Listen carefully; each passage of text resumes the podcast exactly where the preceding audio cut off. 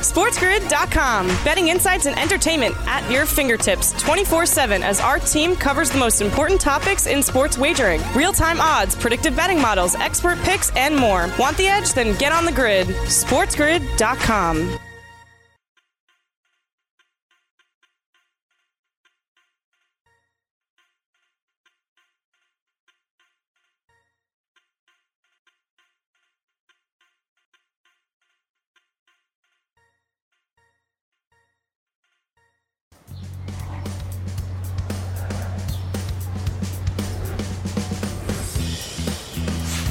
Welcome to the morning after on Sports Grid. You're listening on Sirius XM channel 204. I'm your host, Ariel Epstein. We're here till noon Eastern time. It is Thursday night football football going to be in action today, in addition to some Major League Baseball as well. Cannot wait that a week from today, we're going to be talking about the start of the college football season also. We do have some guests coming on the show today. Later this hour, Sports Grid's MLB insider Craig Mish will give us his side of what's going on in Major League Baseball, especially in that National League, which is so crazy in two out of the three divisions. I do have to give a shout out to start the show. My dad, Darren Epstein, saves the day, comes in, saves the internet the internet went out last night. I'm really on zero zero sleep. Last night, if you're in this New York area, you got three tornado warnings sent to your phone, sirens going off. Oh, it was absolutely horrible. I am running on about two hours of sleep. Woke up to no internet. It's just a heck of a morning, Ben Stevens whatever coffee provider out there in the United States of America, maybe even internationally, if you want to sponsor the morning after today, could be your day. Ariel Epstein needs a little bit of that juice. I'll provide it. Thursday night football, NFL preseason week two action. I was 4 and 1 in week number one of the NFL preseason. Can we continue to ride this wave or are we flying way too close to the sun? I would bet on the latter. However, we have Thursday night football. College football is on the horizon. We got scandals in Nebraska, and Nebraska starts off week zero of college football next week. We are getting so close to game week across the entire football landscape. And oh, yeah, Major League Baseball is pretty good as well. So I will bring the juice, Ariel Epstein. Shout out to your father, Mr. Epstein, for getting the internet back up and working. That is a win to start the day. And then we build wins from there. You're right. That's a good optimistic way to look at it. I'm really feeling pessimistic today considering I woke up to no internet. However, it is a good sign that knock wood, the internet came back before 9 a.m. Eastern time. I am excited for the NFL preseason. Unfortunately, I do feel this game tonight is going to be slightly boring with not as many offensive plays as someone who's watching a preseason game would like. It is the Philadelphia Eagles hosting the New England Patriots. And Ben, last week we did see the unders prevailed in the preseason. The unders go 13 and 3 last week. Speaking of unders, I mean, how much could you see that trend continuing, not only this week, throughout the rest of the preseason? Ariel, we've learned from a lot of sharp guys, former odds makers themselves, like Dave Sharapan, who have told us because of it how under things went last week. 13 of the 16 games. The average score between both sides combined in the 16 games last week 31.9 points per game over those 16 games in NFL preseason week number one that maybe there's going to be an overreaction to the under, and we might see the books lower the lines a little bit and then see a ton of overs here in week number two. Here's a thing to note for week number two because of the new preseason schedule, only three games. Coaches are treating this game like the normal preseason week number three, which was the most we saw the starters. So, could these games look more similar to what we will see in the regular season? I think we will get that on full display tonight. Expect Jalen Hurts to play a ton. We'll see some Cam Newton. We'll see a lot of Mac Jones and some of the starters out there for a good majority of the first half. Of course, Bill Belichick keeps things close to the chest. We're not entirely sure what Nick Sirianni is going to do, but we'll get to all of that as we welcome in our Sports Grid radio audience here. First hour of the morning after just underway. You're listening on Sirius XM channel 204, the Mightier 1090 out on the West Coast. It's Ben Stevens and Ariel Epstein with you here. Thursday night football, preseason week number two in the National Football League, and we are geared up and juiced up. So, Ariel, when it comes to the unders, which prevailed in such a large way in week number one, you look at the game that we have tonight, the single game on the NFL slate. The total is currently at 38. It opened at 38 in the hook. Maybe bet down to the under just slightly. Are we contrarian? How do we look at that? We will break down this game in full because I have some stats on that under based off what we have seen from the Patriots in the Eagles in the past couple of seasons. And again, if we can expect to see starters out there for a good majority of this game, might it more closely resemble a regular season contest? These are all questions we will ask for week number two of the NFL preseason and get some small sample size of answers tonight between the Eagles and the Patriots. Well, I was on the early line before Donnie Rightside, who, by the way, that show, there are a bunch of Eagles and Philadelphia homers down there. Yeah. They all were talking about the Super Bowl rematch that's going on today. Guys, the Eagles and the Patriots are two completely different teams than who played in the Super Bowl a few years ago. You don't have your savior Nick Foles. You don't even have No. Carson Wentz. There's no, No. Tom Brady. Uh, what what comparison are we trying to draw here, Ben? Super Bowl rematch. That's like four Super Bowls ago. It's, well, I was watching that game in Omaha, Nebraska. That's how long ago it was. What are we talking Super Bowl rematch? I was just talking with our guy K Dubs, who was telling me he's an Eagles fan, and I was blown away. The man born and raised in Queens, New York, who's a Yankees fan, is all of a sudden an Eagles fan. I was blown away by that, but I agree, Ariel. This is not a Super Bowl rematch. This is a fresh start for two organizations trying to figure out what they're doing at the quarterback position. Very different than a couple of years ago when these two teams met in the Super Bowl. It's almost as if you go and you see your ex again and you look at them and say, I don't even know you anymore. You've changed so mm. much. That's what's going down between these two teams. They don't even have the same head coach in Philadelphia anymore. At least the only consistent thing is that Bill Belichick is still around in Foxborough. Coming up next, we're going to talk about those NFL headlines. There were some updates from training camp that may have an impact on the odds, may have an impact in the futures market as well. You're listening here on Sirius XM Channel 204, the Sports Grid Network. With Ben Stevens, I'm Ariel Epstein. We've got you covered until noon Eastern Time here on the grid. SportsGrid.com. Betting insights and entertainment at your fingertips 24 7 as our team covers the most important topics in sports wagering real time odds, predictive betting models, expert picks, and more. Want the edge? Then get on the grid. SportsGrid.com.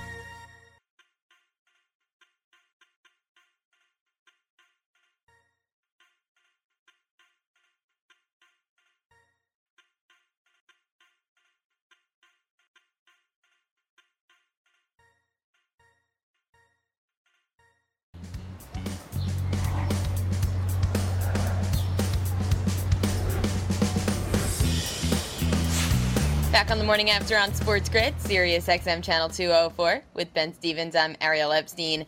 Make sure to follow us all over so- social media, especially on Twitter. You can follow us at Sports Grid and Sports Grid TV. On our Twitter page, we don't just post pics, we give you analysis, and you can catch any of our video clips from all of our shows. So make sure to go to Sports Grid and Sports Grid TV on Twitter.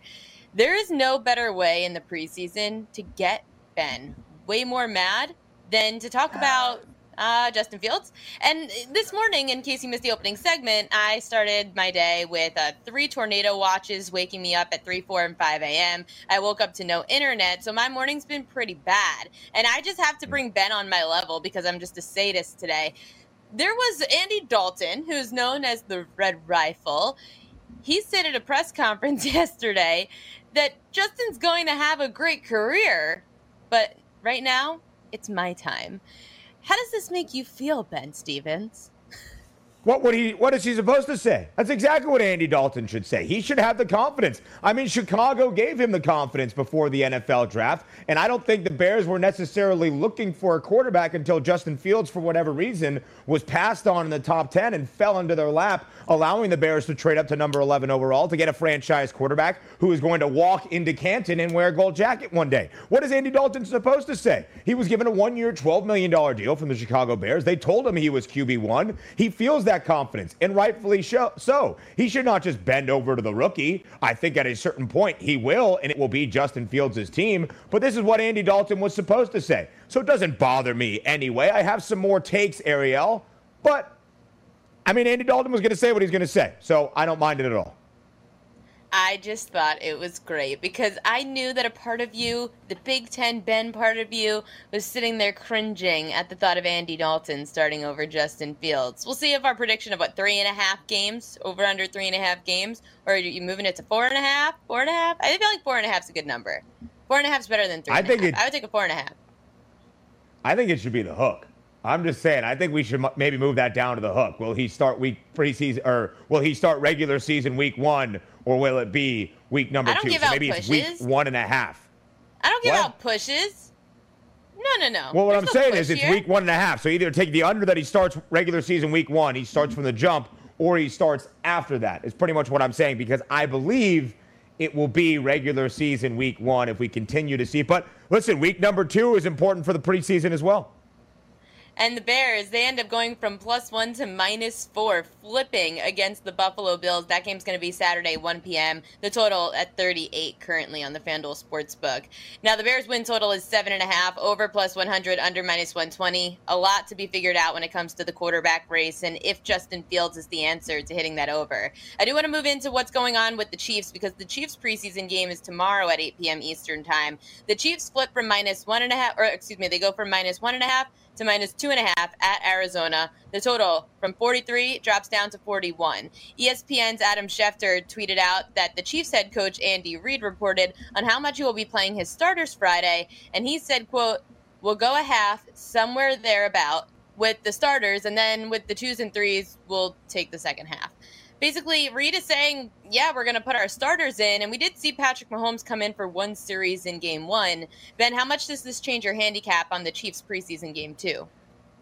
Honestly, this is way more than I thought the starters would play at any point throughout this preseason for the Kansas City Chiefs. So it certainly does affect how I'm looking at this game because if you expect the Chiefs to be out there and their starters to be out there, mainly Patrick Mahomes, Tyreek Hill, Travis Kelce, who no longer has a beard, by the way, and looks super weird. Maybe that's a handicap you take into fading the Chiefs in the regular season. Then you might think this is going to more closely resemble a regular season game. And if we see a lot of the Chiefs, we can expect to see a lot of the Cardinals as well. Kliff Kingsbury surprised a lot of people around Arizona in not playing Kyler Murray at all preseason week number one. I expect him to play probably a good majority of that first half as well. Now we have the Chiefs as a two and a half point favorite in that game tomorrow night. The total is reflective of the idea we might be seeing two top 10 offenses out there for a good majority of the first half. The total is 41, by far the largest on this week two preseason slate. So that's more so where I would look, as opposed to a side here. If you're going to see Kyler Murray and Patrick Mahomes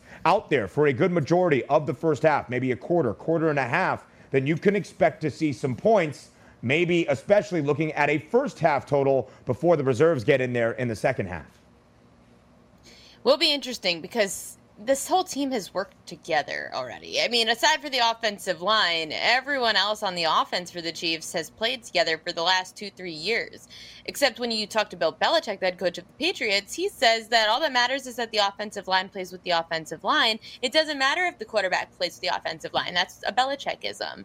I am going to move into the Dallas Cowboys. We do watch them on Hard Knocks every week, and it's looking less and less likely to see Dak Prescott this preseason, the quarterback dealing with shoulder injuries in Dallas. The Cowboys head coach Mike McCarthy told reporters that Dak will be limited in practice today, and there's a good chance he probably won't play versus the Texans. Saturday, 8 p.m is this game Texans at Cowboys. Cowboys laying four. The total has dropped a lot 41 and a half down to 37 and a half.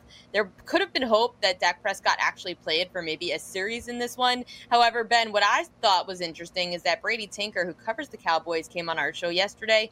He said these two teams absolutely hate each other. This preseason game actually may mean something to the players. Which is very interesting. And Brady Tinker also thought that Dak Prescott might get some run here in preseason week number two. So if it's not Dak, then where do you look at for the quarterback position for the Dallas Cowboys? Well, we have that sample size over the Hall of Fame game and preseason week number one for the Cowboys. Cooper Rush, Garrett Gilbert, and of course, Ben DiNucci. When you look at what the Cowboys have done through the air in their first two weeks, week number one, the Hall of Fame game, 238 yards, 24 43, an interception. Week number one against the Cardinals, 215 yards combined over the three quarterbacks, 20 of 43, and a touchdowns. You average those out over the two games we have seen of the Cowboys, 226 and a half passing yards per game, only a 51.2 completion percentage. So that's something to be interested by as you look to handicap this game between the Texans and the Cowboys. Now, the Texans, despite all the uncertainty around Deshaun Watson and that entirely weird situation, looked really good in their preseason opener. They stuck it to the Packers. They won 26 to 7,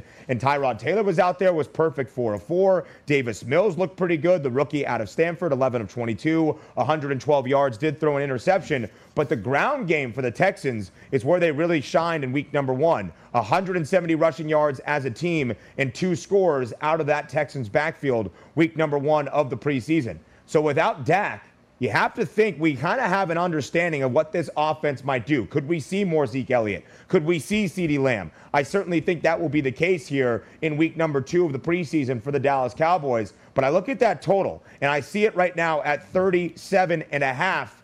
I have a hard time thinking that based on what we had seen from the Cowboys early on, we could reach that total of 37 and a half. I know the Texans scored 26 in week number one of the preseason in their contest against the Packers. But I think things might be a little bit slower here in week number two for both of these offenses. That would be my early lean for this game between the Texans and the Cowboys. Although the Texans getting points with no Dak Prescott could also be something that intrigues me. Ben DiNucci. Ben DiNucci being the quarterback that will probably see most of the second half for the Cowboys. As for the Texans, doesn't surprise me to watch them try to get the ground game going. They're relying on uh, kind of questionable quarterback room currently. And you have Tyrod Taylor leading the way. Deshaun Watson is your fourth string quarterback on the depth chart. Watson apparently not even around the players at practice.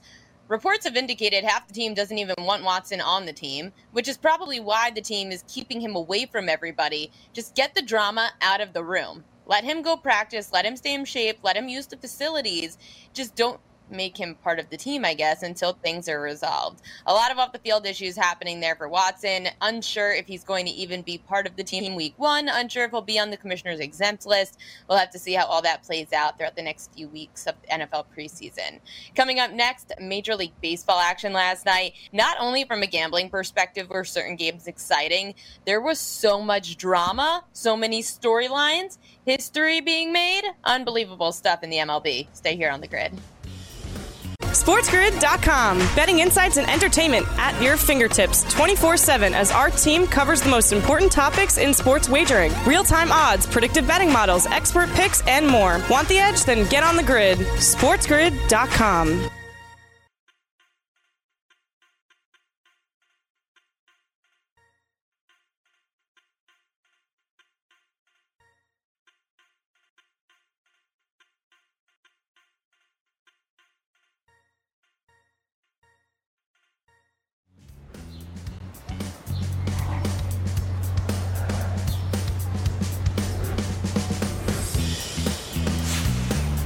back on the morning after on Sports Grid. It's Sirius XM Channel 204 with Ben Stevens. I'm Ariel Epstein. In Major League Baseball last night, if you weren't watching the highlights at least of the two way player Shohei Ohtani, then just take your baseball fandom away. The Angels end up getting the win yesterday, 3 1 over the Tigers. The Angels do stay under their team total, 4.5. Woo, woo, woo. Uh, Angels minus 136 cash in on the money line, but Ohtani was the story. He ends up pitching in the game and he goes eight innings with eight strikeouts, six hits allowed, one earned run, which was a home run, by the way. That wasn't the only home run hit in the game because Shohei Ohtani hit his 40th home run also last night. The odds for Ohtani to win the American League MVP go down to minus 1100. This player has a 2.93 ERA and leads Major League Baseball with 40 home runs. Ben, this is the most exciting player we have watched probably in our lifetime.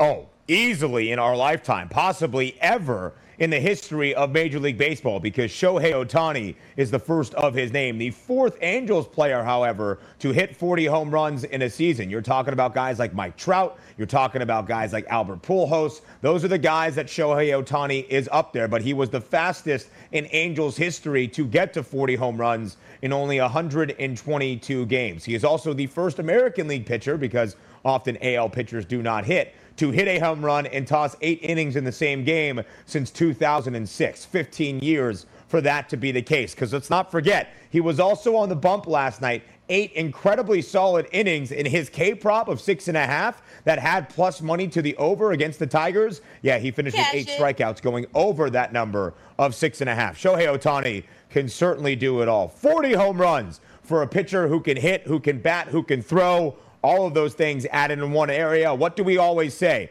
Often don't look at the scoreboard when it comes to an Angels game and you're seeing a Shohei Ohtani highlight, but when he's pitching and hitting as well as he did last night against the Detroit Tigers, it was okay to look at it. The Angels getting the 3 1 win also great because Ohtani, when he's pitching this well, you can keep him in the game. You need his bat and you need his arm at this point. It's not just one or the other. You need both. It's the best thing that the Angels have going right now. 36 to 1 is where the American League Cy Young Award is for Ohtani. Again, heavily favored to win MVP. Switching over to the National League, the Atlanta Braves beat the Miami Marlins 11 9 yesterday. The Braves cash in at minus 240 on the money line. Their first baseman, Atlanta, Freddie Freeman, he hits for his second career cycle.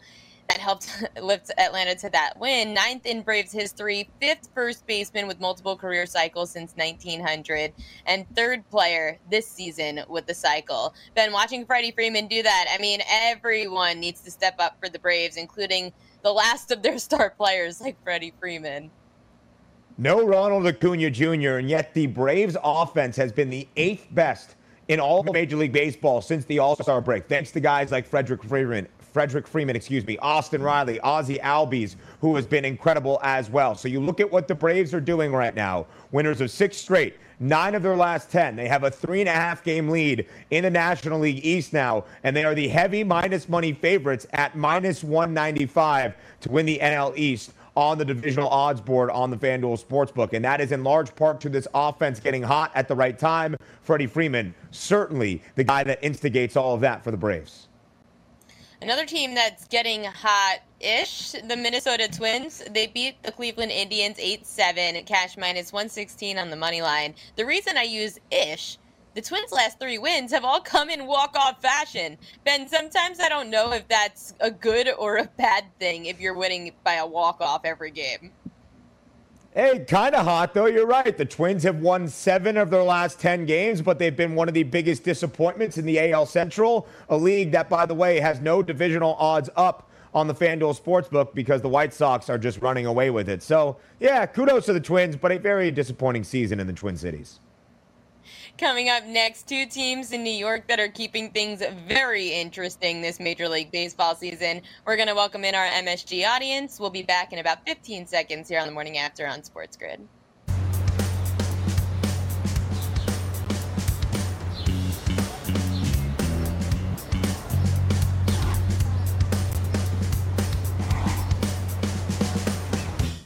Welcome to our MSG audience here in the first hour of the morning after on Sports Grid. We're also on Sirius XM channel 204 with Ben Stevens. I'm Ariel Epstein.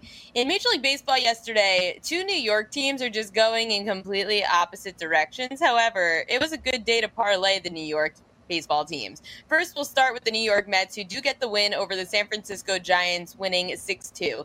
This looks as if the Mets were ahead by way more than they really were. The Mets kept things super interesting. They were only up two to one going into the ninth inning, I'm pretty sure, and end up winning six to two. And the Mets cash as dogs plus 122 on the money line. The Mets are still four and a half games back of the National League East. Atlanta minus 195. Philly plus 230, and the Mets are sitting at 6 to 1. Just under a month ago, the Mets were the favorites to win this division. Then a lot has changed between all three teams having the first place spot and the shortest odds across the last month of the season. But a much needed win for the New York Mets yesterday to get back to 500 overall this season at 60 and 60 overall to snap a five game losing skid in this very daunting stretch against the California team. So that was necessary for the New York Mets yesterday. A pitcher's duel for most of that game. The Mets down 1 0 into the ninth. They tie it, and then they end up winning by scoring four runs in the top half of the 12th inning. So a huge win for the Mets. Like you mentioned, the third shortest odds now to win the National League East. But of all the teams posted on the FanDuel Sportsbook, the longest odds at the moment. But a big win for the Mets yesterday to get back to 500, try to carry this momentum now down to the southern part of California where they open up another series against the Los Angeles Dodgers. So things do not get any easier for the Mets. Still seven games remaining in this grueling 13 game stretch against the Dodgers and Giants in consecutive games. So the Mets need to continue to piece this together. The offense waking up a little bit in extras yesterday. Kevin Pillar, a three run home run. But as we know all year long, Ariel, the offense is what has been holding back the Mets. Even having Steve Cohen take to Twitter to call out the offense. But the Bats waking up a little bit yesterday in the Bay Area. Yeah, I'm excited because coming up next, someone who covers the division very closely from here on Sports Grid, Craig Mish. He does know a lot about all the National League East, even though he covers the Marlins. I'm really interested to get his take on an owner taking to Twitter and t- calling out his own team. I mean, this is the new way. Is it Alex Rodriguez going to start to do this in Minnesota? This is the new way for a lot of these owners to start calling out their players. Not sure I fully agree with it. It did end up working. The Mets' season hopes are still alive. The question is, can they win the division? Because ultimately, that's what it's coming down to. With the Reds only a game and a half back of the Padres for the National League wild card. Switching over to a team that's also trying to make the wild card the New York Yankees. The Yankees now have a one game lead into the wild card spot. Boston and Oakland are the teams tied for the second spot. The Yankees have gained a lot of ground in the American League, still five games back of the Tampa Bay Rays. Yesterday, they complete the sweep over the Boston Red Sox, winning 5 to 2. The Yankees cash in minus 124 on the money line. It was an Andrew Heaney start that stays under the total of 10, which I could not believe. However, the Yankees did pitch well they played well. Aroldis Chapman almost blew the game, but look at this list by Katie Sharp, who posted all the recent Yankees series wins. The Yankees have won every series of their last 12 except one. They lost at Boston the series. Otherwise, 11 of their last 12 series, the Yankees have come away with, Ben. And I'm pretty sure that series in Fenway was the first series for the Yankees back from the All Star break when they had some COVID 19 IL issues. So for the Yankees to be rattling off things the way they are 23 and 9 since the All Star break and now have won six straight games, eight of their last 10, the Yankees are certainly trending in the right direction. And I feel like we're going to keep account of this each and every day. The Yankees' odds to win the American League pennant have grown shorter from 8 to 1 yesterday to 7 to 1 today, plus 700 right now on the FanDuel Sportsbook. They're also plus 390 now to win the American League East. They jumped the Red Sox and the Blue Jays for the second shortest odds in that division. Tampa Bay still the heavy favorite at minus 210. But the Yankees have compiled win after win, series win after series win, and are trending in the right direction. But like you mentioned, a small snafu yesterday with Aroldis Chapman. Gave up the home run to Hunter Renfroe that made it a 5 2 game there in the ninth inning, and then allowed the Red Sox to have a tying run come to the plate. Runners on the corners for Boston yep. in the tying run at the dish. Aaron Boone had to go to the bullpen to spell Aroldis Chapman. So a little bit of concern, although things are trending in a very positive direction for the Yankees. But as we get closer to the postseason, especially in the playoffs right now, as the Yankees are in the top spot in the AL wild card with a one game lead over the A's and the Red Sox, something to keep an eye on. How do the Yankees shut out and close out games? Because we know, Ariel, they have played in the most one and two runs games in all of Major League Baseball this year. I love that you brought up that point. It wasn't even just about the game tying run coming to the plate.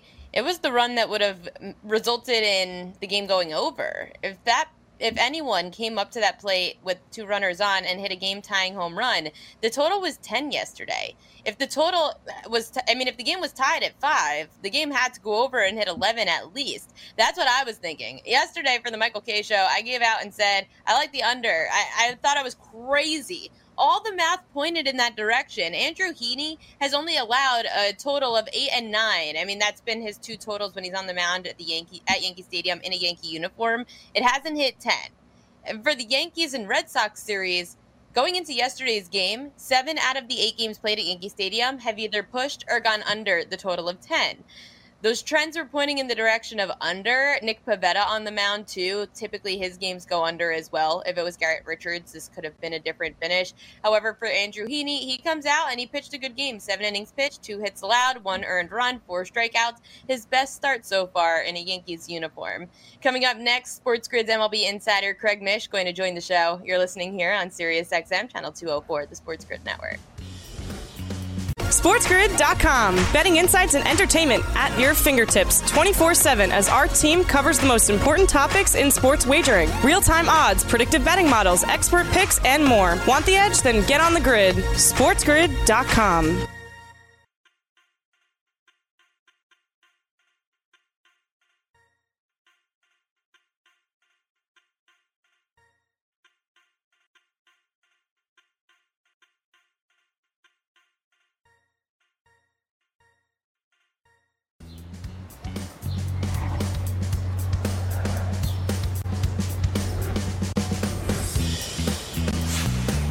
Welcome back to the morning after on Sports Grid. It's Sirius XM Channel 204 with Ben Stevens. I'm Ariel Epstein. Joining us, Sports Grid's MLB insider Craig Mish. You catch him on FST right after our show on Sports Grid at noon Eastern Time. Craig, thanks for coming on with us this morning. Good morning. Good to see both of you. Hope you're having a great Thursday. Thanks, Craig. And I want to start with this because uh, you have the owner for the New York Mets speaking out on Twitter. It's the newest thing now for him, Steven Cohen, to go out on Twitter, and now he's calling out his own team. You've covered the Marlins for many years. You know the Marlins manager, Don Mattingly. How hard is it for a team and a manager when your owner is going out on social media and calling you out? Yeah, I mean, look, there, it's definitely a little bit of a distraction, but at the same time, uh, you know, social media has changed in a big way the way that people operate in their lives, and you know, it just, Ariel, honestly, this used to be the what was called a newspaper many many years ago. where as an, where as an example, I, look, the owner of the New York Yankees for 30 years used to do this on a daily basis with the writers. It was just that this didn't get printed until the next day. And so they would be reading about it 24 hours later or 18 hours later, or whatever the case may be. So, uh, look, he owns the team. I don't have a huge problem with it. It's just that I think that the younger players would be the ones that are, you know, kind of most affected because they're living this social media life. I think the older players who have been around the league and they're in their 30s probably look at it and just dismiss and I know that Twitter is thinking about doing a dislike button. My guess is there would have been some dislikes on that as well. But, you know, honestly, I'm one that doesn't have a huge problem with it because I see through it. It's just Steve Cohen's also a fan, and he sounds more like a fan than an owner in that tweet.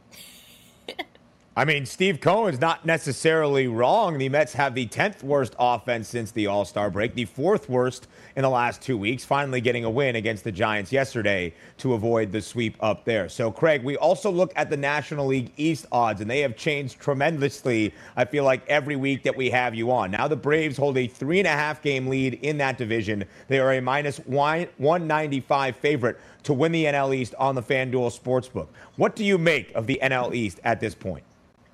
Yeah, I feel like we're doing this every week here on the show, and, and it's fluctuated quite a bit. It's gone from uh, Washington being really hot with Kyle Schwarber back in June as they were ready to take over. Then they dismantled. Then it became the Mets division to lose. Then it became Philadelphia in first place. And now it's the Braves. And and look, the Braves have taken care of business. They made some really sharp moves by getting Joc Pederson and getting Jorge Soler. And, and I think the combination of those two and then adding Adam Duvall has sort of masked the issue, Ben, of not having Ronald Acuna Jr. Their pitching has been really good. I still think the back end, six, seven, eight, nine, is going to be shaky for them, but I would be foolish at this point to all of a sudden just think that Philadelphia is going to go on this run and overtake them. The only thing that I would say is that you can bet Philadelphia still in this spot, knowing that they have those head-to-head games left against Atlanta. And so when we're talking about wild card, it's a little bit of a different scenario because you're looking at quality of opponent the rest of the way, and then there's no guarantee that they're gonna, that a team's going to win those games. But you know you're still getting those head-to-head games with Philadelphia and Atlanta. But uh, the Phillies have some significant work to do um, and and the Mets, I don't know. My confidence level is obviously shaken until they get deGrom back. I I just don't know that there's anything to talk about. When it comes to being shaken a little bit and not really uh, getting it right, I guess you could say. You tweeted this out about the Marlins, and you do cover the Marlins. And the Marlins had Jesus Luzardo acquired at the trade deadline. Luzardo comes over to Miami, and he hasn't gotten out of the fifth inning. He's given up at least three runs per game, and the last last four starts he's had three, seven, five, and four earned runs allowed. What did the Marlins see in Luzardo that maybe just the trade threw him off, or are you losing hope on what he can mean to this team? It's a good question. You know, I don't get involved with the Marlins betting, but I have somebody sending me texts that they're betting the over on Luzardo every single time he pitches, and they're, they're winning those bets. I'm like, yeah, I mean, I guess so. There's not much to say. Ariel, by the way, it's been you're right about the earned runs, uh, but but the issue has been also is that he's walked so many batters. He's coming out of the game, and the relief pitching is coming in with with batters on base and nobody out, and you know what's going to happen from there. You know, I really don't know the answer to this one. When the deal was made it, it, you know was stunning to me, and I and I think I tweeted that out as well. That I just couldn't believe that that Oakland was willing to give up arguably a top two or three pitcher in their organization for just a few months of Starling Marte, and so the deal looked good at the time. And, and still may look good in the future, but uh, you know, is is Luzardo going to be Lucas Giolito, where he was the worst pitcher in baseball and then became one of the best? Or is he going to be like the other nine players not named Giolito that never figure it out? I, I don't know the answer to that right now, but certainly what the Marlins are doing is trying to have him figure out at the big league level. And that came in Colorado and didn't go well and he's got to start coming up in Cincinnati, and I would be worried about that too. So it just seems like they're going to develop him at the big leagues for now, but you know, I, I, don't know really the answer at this point. They have to hope that they can turn him around this offseason because it has not looked good at all.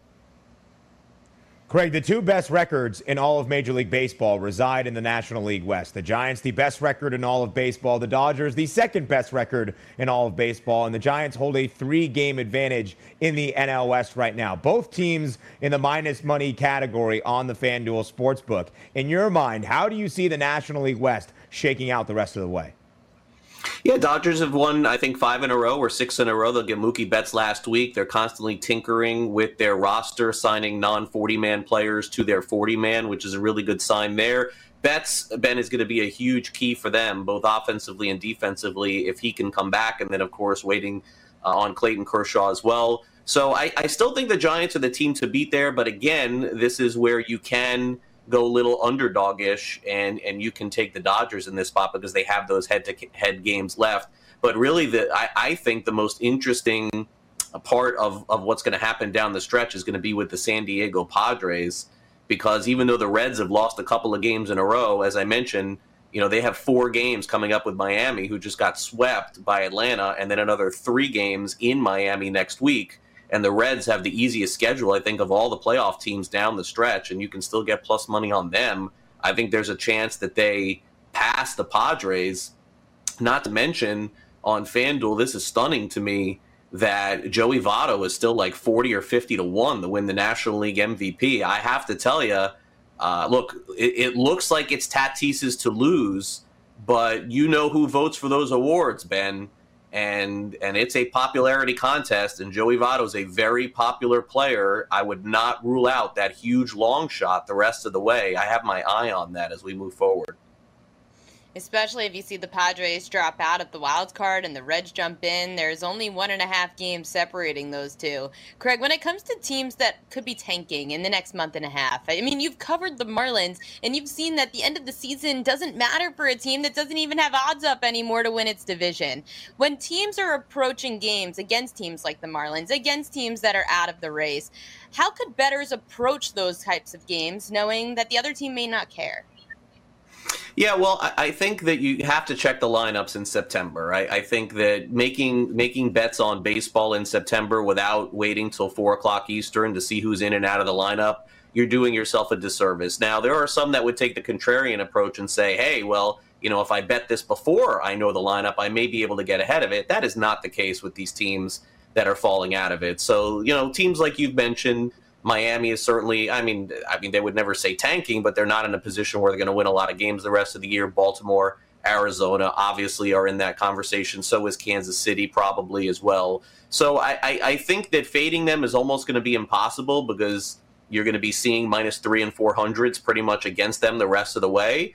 But when you know that they're at full strength and they're playing all their supposed guys in a lineup, they definitely have a chance to win games. And and I suppose the one team that I would say moving forward that's going to win more than they've won in the last month is going to be Baltimore. I mean, Baltimore does have a capable major league lineup with players in it that can hit home runs. So, like, that's a team that on any given day they can win a game. So, every once in a while, if I see them against, like, Boston as an example, as a plus 300, that may be a team that I would go for because, again, you have Boston not playing as well.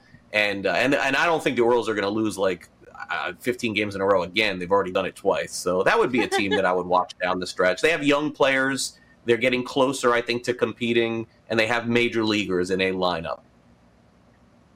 Craig, sticking in the American League, the two favorites right now on the FanDuel Sportsbook to win the AL pennant are the Astros at 2 to 1 and the White Sox at plus 290. As you look further down the board, though, is there a team in the AL that you think presents value at this current point? Yeah, I mean Tampa Bay is, is the favorite, I, I, I, believe, if I'm not mistaken. Still, so it would be, it would be, you know, Ben, it would be one of those three teams. I, I don't think the Yankees are are profitable at this point, and and the, the, the, worst time to bet the Yankees is now. They're playing their best baseball the season. You're automatically paying a tax on them too. So I would just dismiss them. It, it would be those teams, Ben. We're almost in September. I, I can't go too out too far outside the box and think that some team is going to catch fire. Uh, at the beginning of the season I couldn't have been more wrong on Boston as far as what I thought they would be this season. But now you're seeing kind of what I, I thought we would see all season long. And there's a chance that they could fall out of this thing. I don't think it'll stop them from going over their win total. But since the All Star break, they clearly have not looked like the team they were beforehand. So um, it'll be interesting to see. But yeah, I, I think you mentioned the teams Houston, Chicago, and Tampa Bay. I think it would be those three. Craig Mish, our MLB insider, joining us, but also on FST at noon Eastern Time on the grid. You've been breaking down the NFL, you've been doing fantasy. When it comes to the NFL season, you do get to cover the Miami Dolphins also. What is your outlook on the Dolphins season this year? I, I, think that they're going to be second in the division. I, I, think they'll finish ahead of New England. I think they'll finish ahead of the Jets. I, I can't sit here and say that they'd finish ahead of Buffalo. It would be foolish for me to predict that. But at least the one thing that seems to be catching fire in Miami is the idea that Tua has some weapons now. And with them drafting Jaylen Waddle, he's been the best player on any field thus far that he's been on. And that is basically amongst all Miami Dolphins players, all Atlanta Falcons players, and probably even in their first preseason game, too. He is the guy right now that seems to be uncoverable. Now, again, when the real thing starts, we don't know how that's going to look. The comparison that I would make to be cautious on that end is Henry Ruggs was getting these sort of accolades last year with the Raiders, and then we know what happened. Ruggs did not have a great season. Ruggs also played at Alabama. You can make the case Waddle and Ruggs, similar players, maybe Waddle a little bit bigger, a little bit better.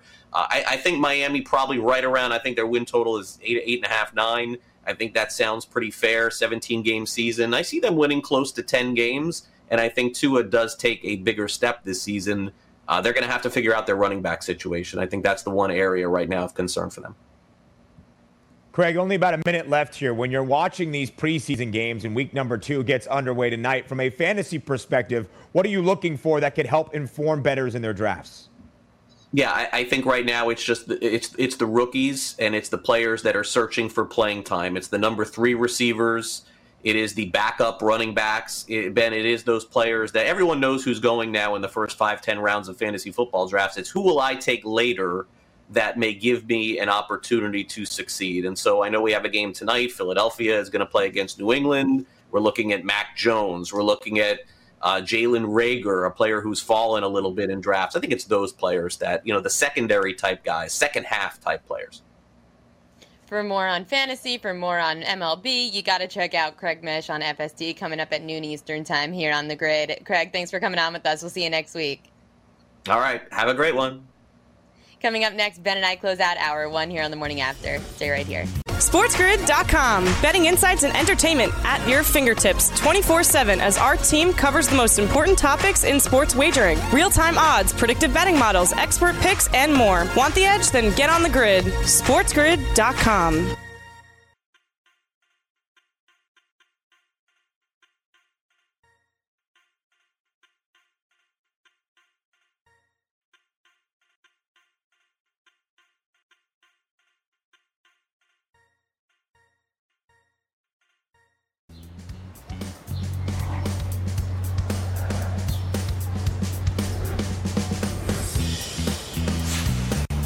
Closing out hour one here on the morning after on Sports Grid, it's Sirius XM Channel 204 with Ben Stevens. I'm Ariel Epstein. Let's get to our poll. It's time for Fade the Public.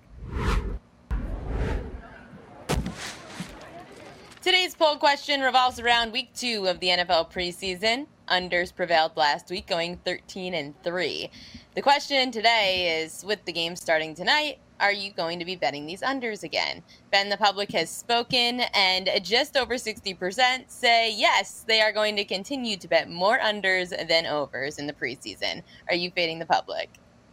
See, that doesn't surprise me. The public answer is yes, continue to bet the uh, the unders. That is a very public answer, and I am fading the public because Ooh. I think the sharp side of things this week in week number two would actually be to take the contrarian view and look at the over of these week two totals. Obviously, it will be dictated on a game to game basis to have an understanding of who is playing. But if we are going to see starters out there for a good majority of the first half, and you're seeing totals down there around 36 and a half, 37, 38, those are too small for an NFL regular season games. Maybe look to the first half overs as well. I know FanDuel was posting those last week heading into preseason week number one. A lot of them in the 16 and a half to 17 in the hook range of sorts as well. So something to keep in mind if you want to just attack it from a starter's perspective. But I think the sharp view this week could be some overs. Look out for that as you get into week two preseason. That's the toughest part. It's just kind of changing your handicap. You have to also see how these lines have moved, especially on the totals. What we realized last week is that a lot of line movement didn't really mean much when taking a side. However, when it came to the totals, it did end up playing a factor. You had to get the right number at the right time. You want to make sure you don't get too bad of the end of the number because these totals have already been on the move. Some of them have moved by three, four points already for these preseason games. Then, when it comes to finding out who's actually starting, well, week one of the preseason, maybe you didn't have as many starters, and now week two, week three, there's one less preseason game. Could play a factor down the stretch. Coming up next, it's hour number two on the show. We have an update from the sports gambling world and how it continues to expand. Stay on the grid.